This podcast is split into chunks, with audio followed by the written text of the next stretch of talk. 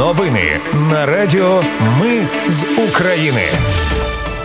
Ми з України з вами Оля Боровець. Далі огляд основних новин ночі та ранку 12 липня. Другий день саміту НАТО може суттєво зміцнити та озброїти Україну. Коаліція 11 країн готова приступити до навчання українських пілотів на F-16. Польський Сейм прийняв резолюцію по волинській трагедії жертв з боку українців. Не згадують вночі. Росіяни знову запускали дрони і усю попередню добу не припиняли обстріли. Подробиці у новинах. А наприкінці розповім про спортивні радості України. Щоб ми могли робити новини і надалі, просимо вашої підтримки. Заходьте на сайт Ми з України.ком та тисніть кнопку підтримати. Для нас важлива кожна гривня.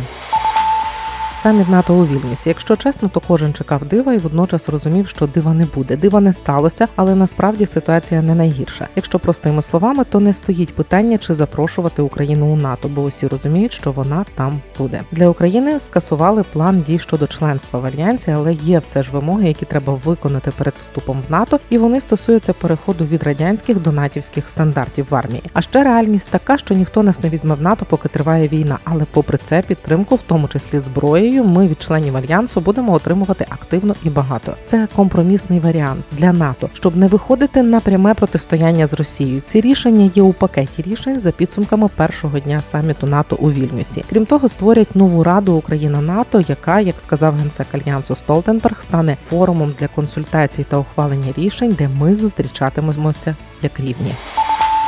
На рішення саміту НАТО відреагував вже і президент України. Володимир Зеленський заявив, що Україна має отримати запрошення до НАТО, коли дозволять безпекові умови. За його словами, також він обговорить з партнерами питання озброєння України і ситуацію на полі бою.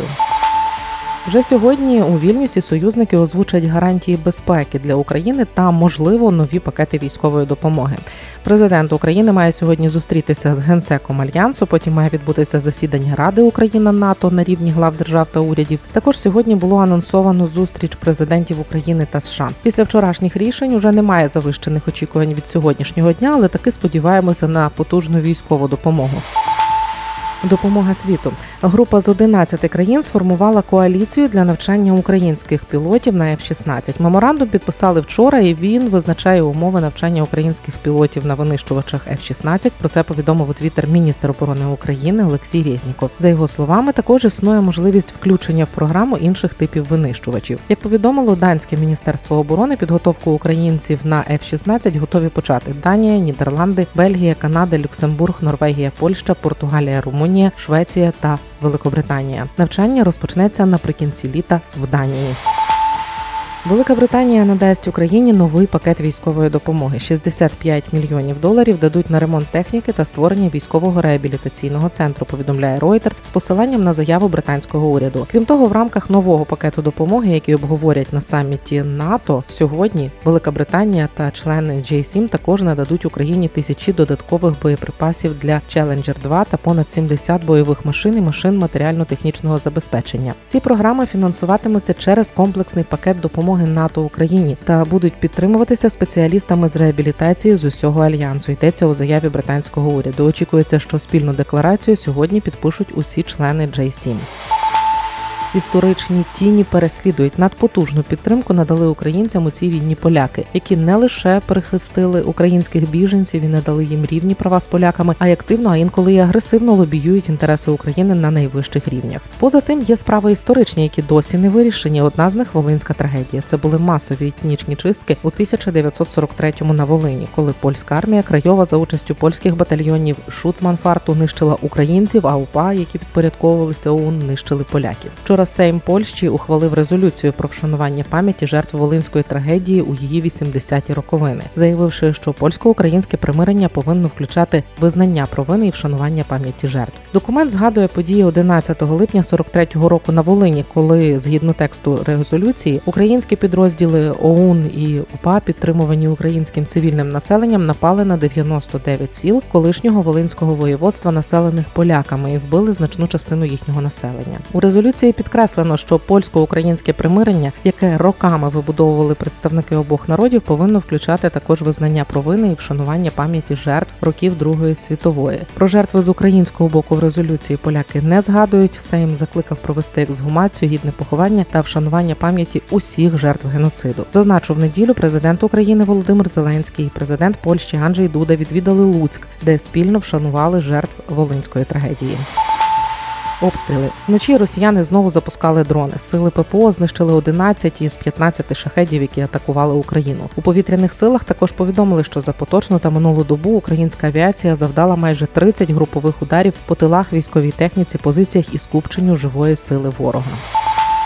Далі ситуація в регіонах станом на 9 ранку, за даними військових адміністрацій. Черкащина вночі росіяни атакували область шахедами. Є влучання в один із об'єктів нежитлової інфраструктури в Черкаському районі. Там виникла пожежа, двох потерпілих з опіками госпіталізували. Чернігівщина за добу були два обстріли без жертв та руйнувань. Сумщина вночі та вранці ворог влаштував шість обстрілів, попередньо без наслідків. Протягом дня росіяни влаштували також 22 обстріли прикордонних районів Сумщини. Наслідок одного з обстрілів обстрілів залишилися без світла 370 абонентів. Наслідок ще одного обстрілу було пошкоджено цивільні будівлі. У Хотінській громаді пошкоджено ЛЕП. Запорізька область. Ворог здійснив 69 обстрілів 16 прифронтових населених пунктів. Зафіксовано 43 повідомлення про руйнування цивільних об'єктів. Під час артилерійської атаки по житловому кварталу Гуляйполя 85-річний чоловік отримав важкі поранення. Він загинув. Дніпропетровщина ворог обстріляв Нікопольський район 6 разів.